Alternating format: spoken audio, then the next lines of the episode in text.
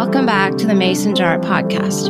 I'm Karen Kern, the host of this eight episode series called Education is a Life Creating Purposeful Culture in Our Homes. This fourth episode is about food, how food and the tradition surrounding it helps create a culture that will nourish our families in soul and body. And my guest today is Renee Mathis. Hello, Renee. Hi, Karen. How are you? I'm doing well, thank you. You're welcome. Um, so you're you come from Houston, Texas, and um, you are the mother of five grown children. And how many grandchildren? Seven. Seven. We have almost seven also. Um, lots of blessings these days, isn't it? Yeah. Fun, fun, fun. So tell us about, tell us about your kids and your grandchildren and how you have just recently retired from many, many years of teaching. Tell sure. us a little bit about all that. Well, um, I started homeschooling 30 years ago with my oldest, and I have just hung up my dry erase markers, put the red pen away, and retired the lesson plan book for good. Um, I, I, began teaching about 20 years ago in a local homeschool tutorial called Prep Classes. And I probably had more confidence than sense and more confidence than I deserved to have, but I took on I the. think we all have felt that. and all our listeners yeah. too. took on the, the middle school reading and writing class, and a little bit later took on the high schoolers. Um, but with a lot of help from some wonderful mentors and friends, including CiRCE, including Andrew Kern and the apprenticeship, God was very good. And those were very good years. And uh, they've recently come to an end. So my official classroom years are over. But I, as I tell people, I'm not bored. I'm not really retired because I'm still a head mentor with the CiRCE apprenticeship. So I lead mm. the Gulf Coast group. Um, I'm doing writing workshops for the Lost Tools of Writing. I work with women's ministry and my local church here in Houston. And my newest project that I'm pretty excited about is I will be having my own series of eight podcasts on the Mason Jar Network. And we're going to be talking about mentoring. That's perfect. That's just great for you. I'm so glad you're doing that. I know David is very glad too to have another voice and lots of wisdom that will come from you. So thanks for that. You're welcome. And um, so, so you are busy you are busy even though you're not teaching regularly. And I bet you'll be busy with your grandchildren. Of course. Do any of them live close by? No. Um, well, yes and no. The, our two sons live here in Houston, and uh, one is married with the three little boys, and the other one is single. And then our three daughters have all ended up in Tennessee because of school and, and marriage. Oh, yeah. And so four yes. of the grandchildren um, live in Jackson, Tennessee. And then I have a married daughter in Chattanooga and an unmarried daughter in Nashville who is a professional baker. I know. I so, want to talk about that. yes, it's pretty podcast. exciting. So, um, you will be busy traveling. Of course. Yes. right. So I found that after I finished all my years, 12 years of teaching third grade in a classical school, I thought, oh, I'm, I'm going to be at home. And I have not been at home. And like this, this spring, like since January, we have either been traveling or have had people in our house almost constantly. But right now we're in this little, little respite of 10 days at home, not going anywhere and not having anybody over. Nice. So it's quite, but all that to say that you think you're going to, you think that this stage in life is going to be, you know, lots of time to do, I don't know, nothing. And that's just not the case. You're just, it just fills up with lots of really great things, busyness of a different kind. Yes. Yeah. So I, so in this, in this podcast series, we're talking about culture and creating purposeful culture in our homes. And the first episode was about uh, introductory with Emily Hill and Heidi White. And then I talked about faith with Cindy McAllister. And I talked about service and kindness in our communities and in our homes with my friend Christina Davis. And so on this fourth one, we're talking about food and the importance of it in creating culture in our home. And when I thought about who to have on with me, you were just the only person, the first and only person that came to mind. And I thought it's got to be Renee. And because I know how much you love to cook and um and how much how food and how beautiful food feeds the body and soul. And i i've seen your posts about restaurants that you love to go to and beautifully plated meals. And so i know it's really important to you and it's been a big part of your motherhood. And i'm just wondering if you can kind of trace that for us and say and tell us why is it so significant to you into your mothering years? That's a good question. Thank you. Um, well, I'm one of those that I remember the first cookbook I ever received when I was a little kid, and it was the Betty Crocker Boys and Girls Junior Cookbook. And I remember just basically cooking my way through as much of it as I could. I've just always loved to cook. Um, when I when I got to high school, um, I found there was this big wide world out there, like Julia Child and Bon Appetit magazine, and I would I would be the one I would be babysitting, and as soon as my homework was through, I'd whip out my notebook and my pen. And I would go to the bookshelves of whoever I was babysitting at and start copying down their recipes. And so my favorite babysitting wow. families were the ones with the best cookbook collection. And I still have some of those recipes that I copied down. So it's probably not any surprise that when I got to college, I was going to major in home ec. And part of that involved an internship uh, my freshman year at a cooking school. So I was the assistant to the, the teachers. I was like a fly on the wall. I could copy more recipes down. I learned so much. It was so much fun um, just to, to cook and to learn from people who did that for a living. So it's probably no surprise that when I got married and we started our own family and have kids, that that food was just a big part of, of our family. Um, my mom and dad come from very different food worlds, you might say. My mom was raised in West Texas, and my dad's from South Louisiana. So you mix those two together, you have Cajun, Tex Mex, um, just down home cooking. My grandparents always had a garden and put up things, you know, what you put in a mason jar, you know, to relate yeah. it back to the podcast, yeah. but all the all the stuff from the garden that that was saved and preserved, and so um, probably one of the best illustrations of, of this in our family was um, my middle son when he was about eight years old. You know, we homeschooled all the way through. One day we were all making lunch, or he was making lunch, and and he does have an artistic bent, but he sat there and I still can I can see this to this day in my mind. It is so clear. He sat there and looked at his plate and he said, this plate doesn't look right. It needs something green on it. Mom, do we have some cilantro? he went and garnished his lunch. Wow. So how old was he? so, you know, so they've all grown up working working in the food industry at some point in their life. They they weren't all good at it. They didn't all love it, but I feel like it was a real formative part of their growing up years. Um, everything from you know scooping ice cream to making donuts to working as a waitress. Um, they've worked front of the house, they've worked back of the house, they worked in production, um, and so I think they've learned a lot about serving other people, about interacting with the public um, about how to get a job. Um, my one daughter walked into a bakery here in Houston and she said, "Oh, I, I see you serve you know X Y Z coffee. Um, my brother works for them, and we we use that at our house." And she was hired pretty much on the spot. Wow. so, um, wow. and she's the one who is to this day a, a professional baker. So I guess you'd say we just love to eat. We like to, to eat together, and um, it's a lot of fun for us. Um, so, um, we have been reading together. Um, well, I was, I've been reading, um, the hidden art of homemaking. Do you have that book too? I do. Yeah. So, um, I, I just love this book. And uh, for our listeners who don't know it, The Hidden Art of Homemaking is by Edith Schaeffer and uh, Francis Schaeffer's wife. And years, years and years ago, uh, this was printed, I think, in 19- 71. And I think there might have been one before that. And then she had a book called What is a Family? Um, are you familiar with that book? I just remember it was a really large, I had a really large, fat hardcover hardcover copy of What is a Family. And these were like the handbooks for young mothers back in the 70s.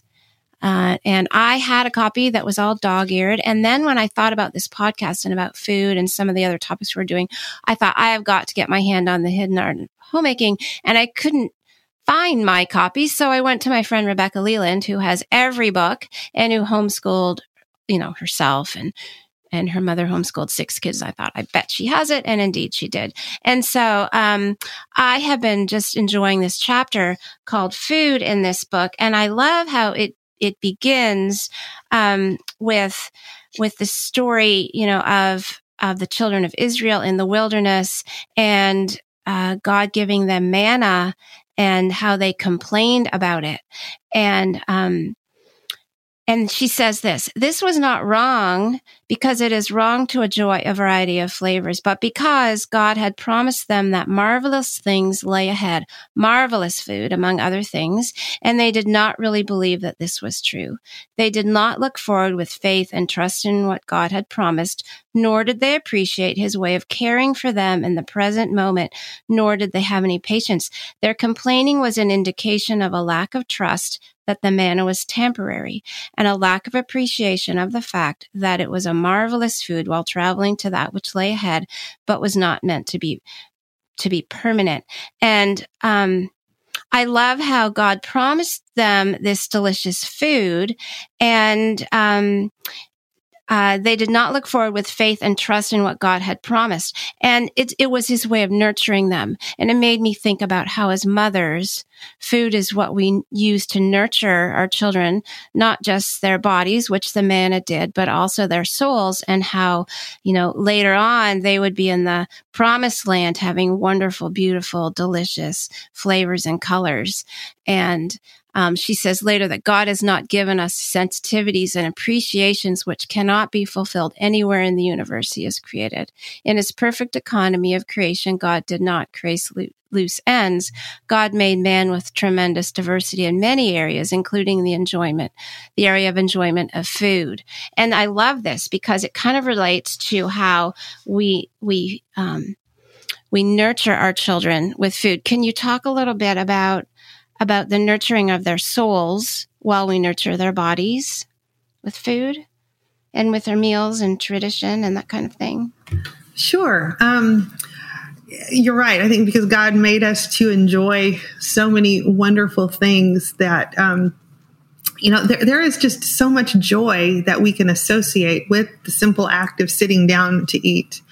And, and it should be a time of, of celebration and um, delight. And, you know, so many times I know meals, mealtime, especially when you have little kids, can just feel like such a stressful time. So whatever we can do to, you know, you you have different seasons and we can ease the stress in, in different ways at different seasons. But um, as as mothers and creating this culture in our home, you know, one of the biggest things I would encourage young moms to do is just eat together. And that's something I sort of took for granted. I thought everybody always ate together. And so then when I would hear about other families who don't, that would just seem so sad to me.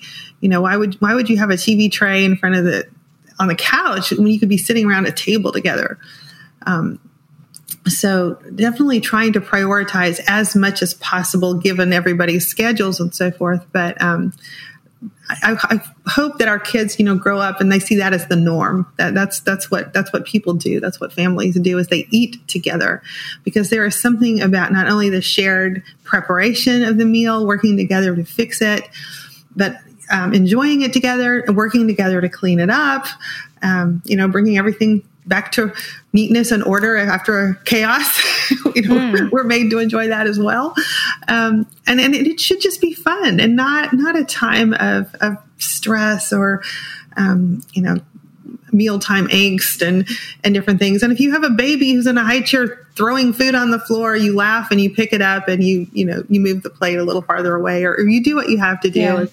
Um, and, you know, we've had some silly things, you know, one one year in homeschooling, I thought it was going to be easier if I just bought cafeteria trays for everybody. so I think I bought them at Walmart, and uh, so nobody's food would touch and nobody would complain.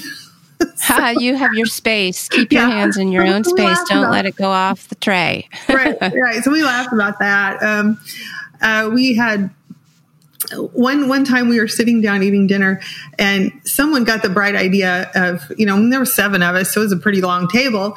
Um, someone asked for someone to pass something and instead of doing it the civilized way and picking up the dish they just slid it down the table from one end to the other. And it reminded me of the old, you know, in the Wild West when the cowboy goes into the bar That's and right. the innkeeper slides the drink, you know, Slide down it down. That's efficiency. Right. So I, I got the bright idea. Yeah.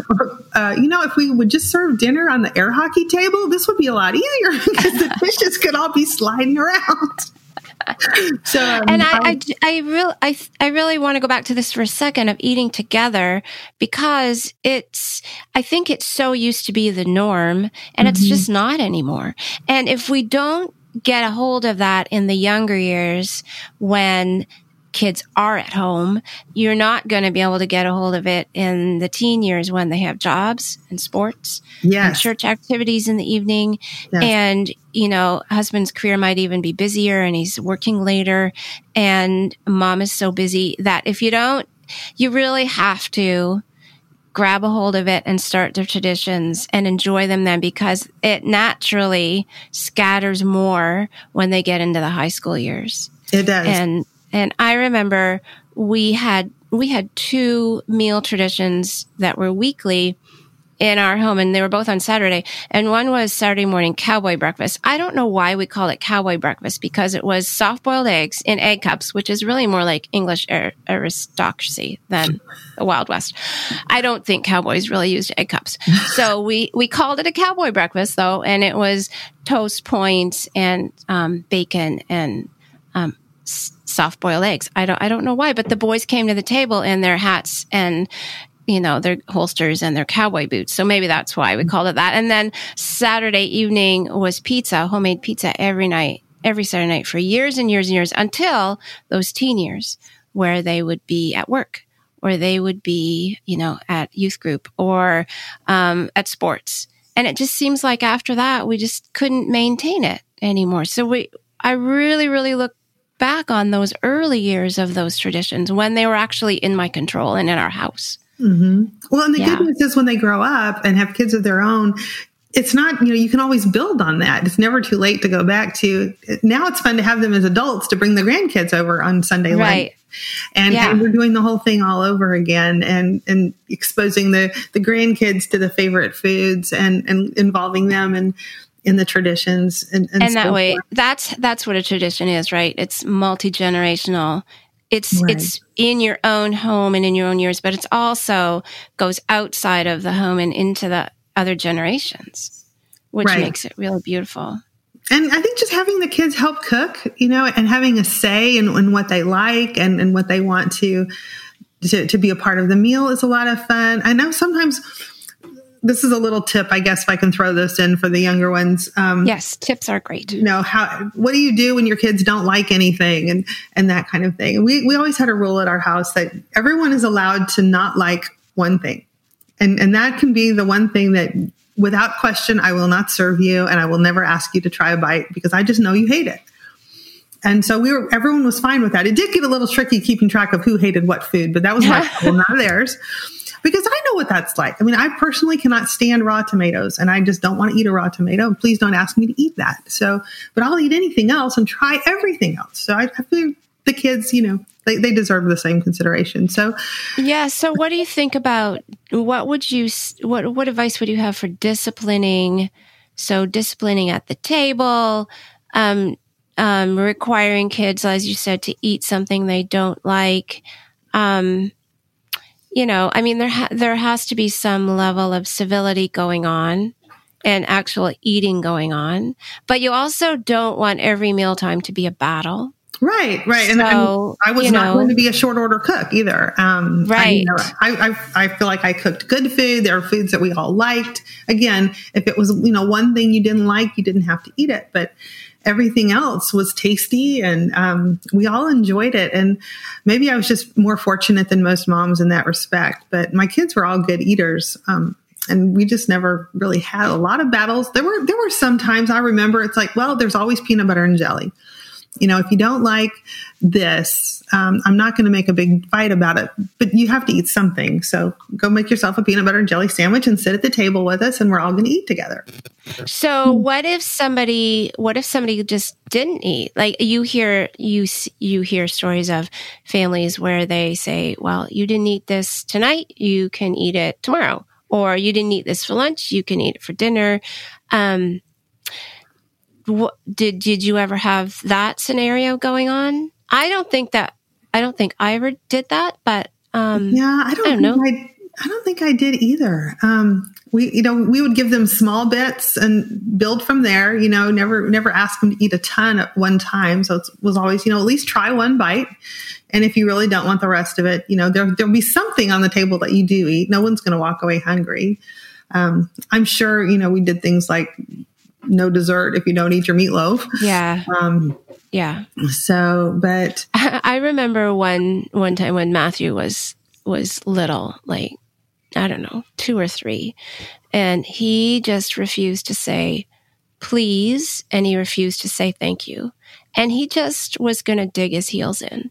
And so I, I just couldn't figure out what to do with him because I thought all you have to do is say please you know, or or all you have to do is say thank you. And he just refused to say those things. So then we had about a period of about a week where, or five days or whatever it was, where we only gave him what he needed to survive. So he had his main food there, but he didn't get any dessert or he didn't get anything else until he said it. He was just stubborn. Like he could say it, he just decided not to. And it, it, it was just a bizarre thing that we'll always remember that about him. But, you know, then he went on to not behave like that anymore. But, oh yeah, and I mean, and their, we just have these peculiar struggles. Yeah. Their personalities show up I, at the dinner table. That's for sure. Yeah, you know, that's for sure. And they're yes, and and one thing that that Andrew and I did for a little while, maybe because we had five kids in eight years, and so you know there was a few years there where it was just really chaos. So I remember um, we said, okay, the first five minutes of dinner, y'all just have to eat and daddy and I get to talk. And, and I don't know how that didn't go on very long, I don't think, but we just felt like we just needed some chaos. We just really needed, we really, really needed five minutes of quiet, you know? So that's how we got it. well, that's and then the kids get five minutes where they get to eat and yeah. So they ate, we got to talk. Um, you, you have to be creative. Yeah, you do. And you have to do what you have to do, but you have to somehow keep maintaining maintaining the goal that we are going to eat together and we are going to learn some manners, mm-hmm. you know, and we are going to um, be civilized and we are going to make food important. But there are some days when you just have to fight through. Right. Right. And you know, start it's simple, but starting the meal with prayer reminds yeah. everybody that we do love each other and, and God has been so good to us to give us this food and this family and this house to eat it in. And I think it just kind of starts everything off on a, on the right note as well. Um and so um how can we engage our children? I'm looking at this quote in this book also on page 119 if if you have your mm-hmm. book here. So, um, talking about about the culinary arts in the previous page, she says cooking as an art, a hidden art if you want to call it so, should be recognized and then developed in everyone who wants to cook, has to cook, wants to cook or could cook. Cooking should not be thought of as a drudgery, but as an art. And then on the next page or two pages over, she talks about all the lost arts of um, that our grandmothers all used to do, you know, homemade everything and jams and jellies and relishes and pickles, and how about how all those are lost arts. And then she says, for growing children at play, there's nothing so interesting as really doing things. So my question is, did you involve your kids in doing all in doing these things? And I know you have a daughter who's a baker, so you must have yes, have. I think. So talk a little bit about that. Um, I tried to give them room to sort of find their their thing, you know, what they were interested in, mm-hmm. and support that and encourage that. So, um, a couple of the girls were very much into desserts and cookies, and one went into the you know cake decorating end of things, and um, and, and just you know breads and and pastries. And, and to this day she's she's the one who works in a bakery. Um, and so but she also has a business degree. And so she does kind of half-time baking and half-time corporate accounts. So it's fun to watch and to see where the lord has led her. Um, you know, one of the boys was just not much of a cook at all at home. And we still laugh to this day about the time he made brownies, never tasted the batter. So, first of all, how do you bake brownies and not lick the spin? If he did, he would have realized he had substituted salt for sugar. Oh, oh, totally inedible. Um, you know, so for him, cooking was more survival um, yeah. And, and, you know, being able to heat up the chicken nuggets or the frozen pizza in case he was babysitting because he was the oldest. And a lot of times he was in the, the role of, you know, watching the little ones. Um, but to this day, now that he is a dad with his own kids, he will get out there and find stuff on the internet and, and hunt down a recipe or get inspired. And, and he's very, very capable. So, um, you just never know. You know that that You kid don't know. think Yeah. all he can do is heat up chicken nuggets. Ends up, you know, making this amazing dish just because he, he knows how to do it. So, Yeah, that's like David. I don't remember him cooking when he lived at home, other than maybe eggs. I don't remember him being much at cooking at all. Like they would help me for when they were little. They thought it was really fun to help make the pizza or make cookies. But then when he got to be a teenager, I don't remember him ever really cooking. But you know, now he's a dad with four kids, and he is an amazing cook. You know, and he, he and I cook t- together a lot of projects and CiRCE related things. And whenever there's something going on at our house or you know celebration of some kind, he he has the ideas. He has the best ingredients because you know you just don't make biscuits with anything but the best lard and the best buttermilk.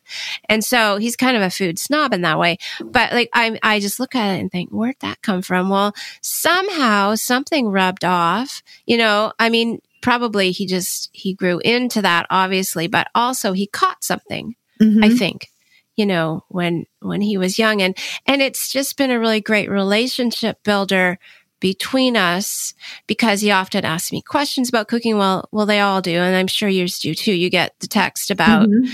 um, does this chicken look right? And they send a photograph of some terribly looking chicken thigh, and you're supposed to you're supposed to know. But those kinds of as they grow up, you, relationship can really develop around food, and you know, and that's a beautiful thing to see. Right. And, and even going home to visit the grandparents, you know, they, they, each set of grandparents had their own special things that, that they were known for and that the kids would request, you know, so that was a lot of fun. Again, the, gener- the generational idea of, um, kind of having that heritage. Um, And so one thing my mom did, I don't know if I would ever be able to do this, but it's an idea for those of us who are older moms with old, with, you know, whose kids are growing. My mom actually wrote a cookbook and self-published it of all the family favorites and gave it to us one Christmas. Um, just as a, a wonderful gift and a story of her life, kind of through the food she grew up cooking and eating. And then that is a, a huge treasure. Yeah, that's a beautiful. And if that's if that's beyond you, or you think, oh, I could never do that. Um, another thing that we had a lot of fun with in our family now that the kids are a little older and we're all spread out is one year I gave them all the same cookbook for Christmas. Oh, And that's a good idea. We all it's a, it's a kind of a shared starting point of, of conversation because a lot of the recipes in there are things that you know we grew up eating and enjoying, and so I knew they'd love the recipes, which they do. Um, but now you know we can. Oh yeah, it's, you know it's in it's in real Cajun on page you know 125, and I'm making that for dinner. So Mm. that was That fun. is really fun. Yeah. Um, is the kitchen the heart of your home? oh yes, oh yes. What goes on there? Um, well, we remodeled it about um, eight, ten years ago and really opened it up and gave it more workspace, more storage space. But our where we eat has always been in the kitchen. So our our our eating eating area for everyday meals is in the kitchen. Um, someone was always doing schoolwork at the dining, you know, I Yes. call the dining table in the kitchen, and um, so yeah, and we just have kind of this one big living area, and this is where we hang out. So, Yeah, I love that. Yeah. I, lo- I love that. In the in this book, she says, um, bottom of page one nineteen, the kitchen should be an interesting room in which communication takes place between child and mother, and also among adults. It should be interesting in the same way as an artist studio, as well as being a cozy spot in which to have a cup of tea while something is being watched or stirred, or while waiting to take something out of the oven. You know, and that it, it really is, you know, it, it really should be the heart of the home. And I'm I'm not sure if in this present culture of of eating out and fast food, if it is for everybody. But I think for most of our listeners, particularly homeschoolers, of course, um, it really is the heart of the home, and it's where so much of life takes place, and so many Absolutely. conversations take place. I've, I've heard of some younger homeschooling moms having this tradition of kind of afternoon tea, and, and if that's Oh, something I love y'all that. are doing, Yeah. I, I never did that with my kids. I think it's wonderful. By all means, keep doing that because, like you said, it's just a spot where you can enjoy a cup of coffee or a cup of tea and relax for a little bit.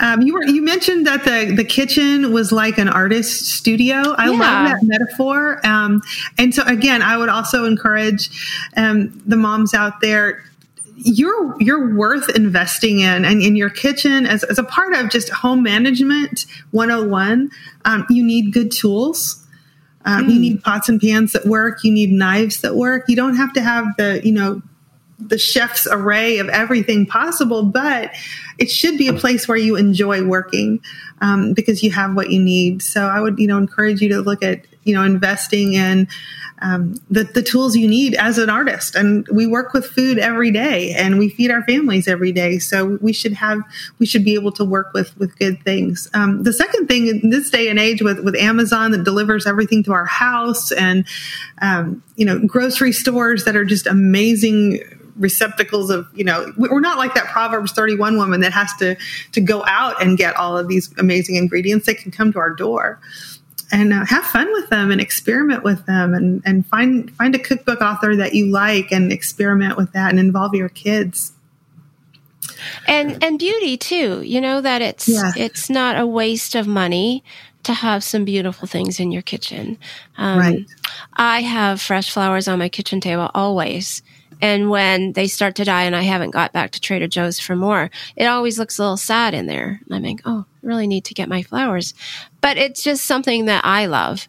And I I I get anxious when there's clutter on the kitchen table. So when the mail piles up, like when I bring the mail in, it doesn't go past the front door until I decide does it go in my desk or the garbage. But when other people in my family bring the mail in, they drop it on the kitchen table and then like I I, I feel anxious. It's like please don't put that there. So so I need to right. like I just love I just love that sense of order and beauty in my kitchen more than more than anywhere else in the house, I think. Yes, there was a popular um, homemaking expert on the internet a while back, and and one of her. Um, pieces of advice was the last thing you do before you go to bed is at least shine your sink. Um, oh, yeah. Which of course means in order to shine it, it has to be empty. It has to be empty, um, which means you might have to empty the dishwasher to put the last couple things that didn't make it in the dishwasher in there to get the sink empty. Right. But it's a great habit. And I'm, yeah. I'm such a firm believer in the power of habit um, right. it shapes us and it, it, just has an effect on on the people that we live with. I one of my favorite sayings you know people are more important than things. That is true. But the order of things affects people. Yeah and when we see to the order of things it makes a difference um, in the people you know and who we live with. So yeah and i um, i i think it the young years you know i'm thinking under teens is when that really really has to be instilled so that those habits develop. Um, um, last week I had Christina Davis on. We were talking about um, ways that you know children working in the home was part of what we talked about, and she said that she let you know has places in the lower set of cupboards for dishes so the kids could unload the dishwasher. I mean, yeah. it's such a simple thing. Make things make the so that they don't have to climb on the counter or you know not be able to reach where things go. So simple, but it establishes that habit of of helping and orderliness. That's a really good point. And then that kind of leads me to the idea of relationship. And um, I, I, mentioned, I'm just going to read this little blurb about um, about about food and relationship. And um, she says, to blend together a family. This is on page 124 if you have your book. To blend together a family group to help human beings of 5, 10, 15, and 60 years of age to live in communication with each other and to develop into a family unit with constantly growing appreciation of each other and of the unit by really working at it in many different areas. But among others in the area of food preparation is to do that which surely can compare with blending of oils in a painting or writing notes for a symphony. The cook in the home has opportunity to be doing something very real in the area of making good human relationships. And I think that's why I wanted to talk about food in relation to culture is that nourishment of the, the, the body for sure, but also the soul, the soul of the individual and the soul of the family. That is so true. Um, I, I, remember reading uh, at, in a a book about literature, and, and, this person said if an author is going to create a scene at dinner in a, in a book, mm. it's important because it's really hard to write a good dinner scene. Um, people are chewing. They're doing ordinary things like saying, pass the salt. The baby spills the milk.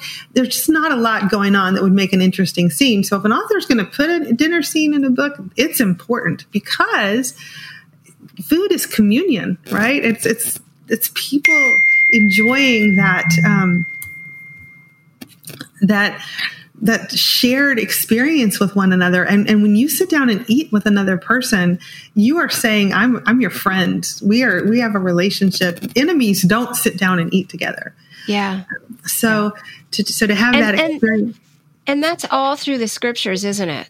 You know, from the Garden of Eden through the feast, the, the yeah. feast in heaven, you have so, so, so many stories of eating and drinking together, of Jesus feeding people you know, the prodigal son, he doesn't come to himself until he has no food. And exactly. he goes home and the father prepares a feast. Um, miracles around food and uh, the bread and wine itself. You know, right. Jesus feeding us himself. So for Edith Schaeffer to say it's like an artist blending paints, I think that is a beautiful picture because if you've ever cooked anything, you know that you are taking these this disparate set of ingredients that by themselves don't look like much of anything. And then you work with them and you know their properties and you know how best to blend them and make them work together so that you get something greater than the sum of its parts. And, and that's families, right? We know our children, we know our husband, we know their strengths and their weaknesses, and, and we want to bring out the best in them. And we want to have an environment where they can shine.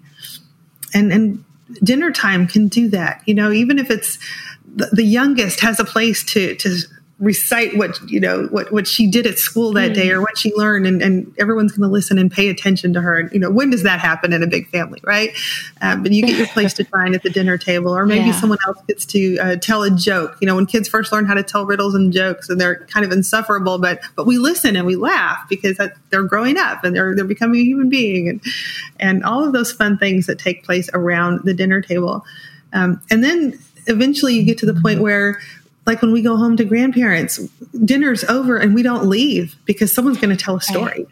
And we just enjoy the coffee or the dessert or we linger because nobody wants to miss out on, on what might happen next. Right. And that that is such a beautiful image of lingering at the table in community with each other. You're just not there to to um, you know, be like a car getting a fill up of gas, but we're we're there to be in community with each other. I love yes. that. Yeah, and that's you know all related to tradition and all the wonderful things of family. It it all really the the the table is really the culmination of it all. And so it's really worth all of our efforts to make that happen. And um so, so what about the mom who didn't grow up in cooking like that, you know, or, or learning to cook or so, so, so many moms tell me I got married. I didn't know how to do anything. I could boil water and that was it. You know, so I mean, you've set, you've made a few suggestions uh, already, but what else can we say to that mother to encourage her to do, you know, one or two things to just make dinner time less of a just less of a, I don't know, a chore right. and more of a delight. Um, oh, oh, so many fun ideas. One, find an older woman at church or in your homeschool community that you think does this particularly well and ask for help. Um, a lot of times, those of us who are older are afraid of being, we don't want to offer unsolicited advice. We don't want to seem critical. We don't want to be mm-hmm. pushy. So we don't. But if a young mom were to come to me and say, would you please show me how to make a pie crust? I would be so happy to do that. Um, so find someone and ask. And it seems like in every church, there's usually that one who's so good at knowing which fork goes on which side of the plate. I still mm-hmm. never can figure that out. Um, they know how to arrange flowers. They know how to set a beautiful table and are so happy to share that knowledge. So it doesn't mean that you're going to do that every single night at your home, but, but ask. So that would be the first thing. Um, the second thing is just concentrate on one thing at a time. So maybe maybe hot dogs and chips are about the extent of your culinary prowess. That's okay. Go to go to TJ Maxx or you know Home Goods, whatever the the inexpensive Walmart, whatever, and find some pretty napkins and start with. I'm going to set a colorful table. I'm going to use pretty cloth napkins and some flowers. Even if we're eating peanut butter and jelly and mm-hmm. chocolate milk, we can start learning to appreciate a beautiful table. Um, so start there. Um, in you know today's internet age, it's so easy to find things, and there's almost too many things to look at online. But I'm going to give you one quick little Instagram account to follow because I found it fascinating, um, and I don't know who this person is other than I follow her on Instagram, but um, it's called Cheese by Numbers. Think paint by numbers, but with cheese. Oh. And so she gives you the step by step approach to how to build a beautiful cheese board. Oh, um, I would love that. And and they're gorgeous. And it's like, wow, I could follow these instructions. They are so simple. And you know, today's a lot of times we go to someone's house, we say, What can I bring? And, you know, you just want to bring something quick that you put together. It's not that hard. It, there's no cooking involved. You're mm-hmm. just opening packages, but it's all about how you arrange it. Um, yeah. and, and she's a lot of fun to look at. So that's another thing. And also just finding a good cookbook that you can relate to. And that's important. It has to be, it has to be one that you enjoy. You relate to the author. She speaks your language. He speaks your language um, and, and you're excited about trying these new things. So the library, of course, is a great resource. My, my daughter with the four kids gets all kinds of cookbooks at the library and then decides if she likes them or not. And if, you know, if it's not worth investing in, then you haven't lost anything. Um, there's a great cookbook. It's a little bit older now, but you can probably find it in the library. The author is Ann Hodgman, H O D G M A N, and it's called One Bite Won't Kill You. And she writes recipes specifically for kids who are kind of picky eaters. Oh. And uh, but they taste good and they're pretty simple to make, so that that's a lot of fun too. Um, and then just talking to your friends, you know, it's a great great thing to find a friend who's maybe better at it than you are. You can swap cookbooks, you can swap recipes. Um, you can i've known friends who've even done dinner swaps where they each take a turn making like you know main dishes and then they they get to trade with each other. So mm. you can be pretty creative. We have there's there's a in our in Concord here. Um, there is a great community of young couples, and some of my kids are are involved in that community, and they they get together all the time. They um, simple or fancy, and one thing that they do well, two things. They have a Friendsgiving. So, you know, the week before Thanksgiving, they pull together and they do a, a big they call it Friendsgiving, but it's all the Thanksgiving food. And it's, you know, maybe 20, 25 people come and everybody brings something. And it's, it's just a really, really fun way of building community with all those young couples. And then they also do, um, about every four to six weeks, um, one of them hosts a meal from a different country. And so I think everybody brings something. And, but, but, uh, and of course, for the family who hosts that, it's, it's work it's mm-hmm. a lot of work. You know, they, you know, you would have to clean the house at a time and buy and prepare food and other people would have to get babysitters. But the community that, that, that, that fosters is so amazing that it's worth all, every bit of effort, you know, and every dollar spent and, and all the time. And those relationships. And so, yeah, yeah. they're going to last for years. Yes, yeah, and so uh, it, it's just a beautiful thing to see all those young couples getting together and supporting each other because you know the young baby years can be lonely when you know for for moms especially if they're stay at home yeah. moms who are who are just at home and and yet um, food preparation and celebration and just getting together, you know for tea in the afternoon with their kids is is so life-saving and life-giving to them that it's it's it's a beautiful thing to see developing and happening and you know from my perspective and yours too i guess um, we're not we're not in that in that in those trenches anymore and so i love seeing the creative things that people are doing to support each other with all these young families taking taking care of each other in that way that all around food. Yeah. Yeah. So we have talked, kind of talked around, we've talked in some circles. Um, we've, we've talked about our own experiences and, um, and about our, our kids growing up years and some some ideas, some encouragement for young moms. Is there anything that, that you would like to touch on that we haven't that we haven't talked on yet? That um, um, service and maybe serving people at church or food or you know i feel like there's probably big topics that we haven't covered is there anything you'd like to add wow um i can't I, wow, I feel like we've covered a lot. Yeah, we have. we have. I just, you know, I would just say, you know, ask the Lord. Um, I would just encourage whoever's listening, ask the Lord to show you how to be obedient in whatever season of life you're in um, that that food is such a great way to connect with people. So whether it's having someone over to your own home or whether bringing something to someone else, um, you know, people people like home home cooked, home baked things, and it it speaks to them if you can um, share share that with them. Yeah. So I would, you know, I'm, I'm a big fan of cooking, obviously. So I would say find a way to um, to develop your gifts and to share them with others. Yeah, that's good. And I and I and I love that you brought in the seasons that there there's seasons of life and it kind of relates to seasons of cooking. Because for example, um, when we had five kids at home and we used two, there was probably a lot of pasta and rice and potatoes, casseroles, macaroni and cheese, big pots of chili served over rice with bread because you were feeding all these kids who could eat a lot. Yes. And now when Andrew and I are home alone, I don't cook like that at all.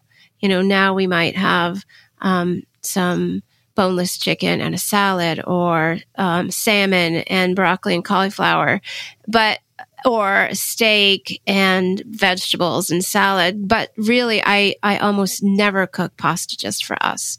I never do potatoes just for us. I love all that stuff, but you know, Eh, I just we just try to eat leaner and and because there's only the two of us, we can eat steak.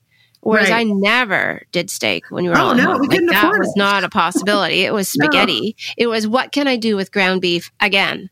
Yes. Or or you know, what can I do with meatless spaghetti? What can I put in here? Because we don't, you know, the money just is gone from the budget and we've got to have macaroni and cheese again or whatever, which is all wonderful. And the kids love all those foods. But the season has changed. And, you know, that's all part of life. So, yes. you know, yeah, you don't have to eat spaghetti once a week forever. so we had that we had that once a month cooking years where we you know cooked, yeah. filled up the freezer with meals and I had a make a mix cookbook where we were making homemade mixes for everything. Mm, like, yeah, like um, the Bisquick and yeah. all of those. Yeah. Yeah. So there are definitely just like there are definite seasons in in you know, all of life. There are seasons of cooking also. You know, I I love when I have my grandchildren over because I really like peanut butter and jelly. Or and I they all know I love hot dogs. So, you know, it's fun to have them around when I can eat like that. Oh, I'm going to throw one more thing in there. Um, yeah.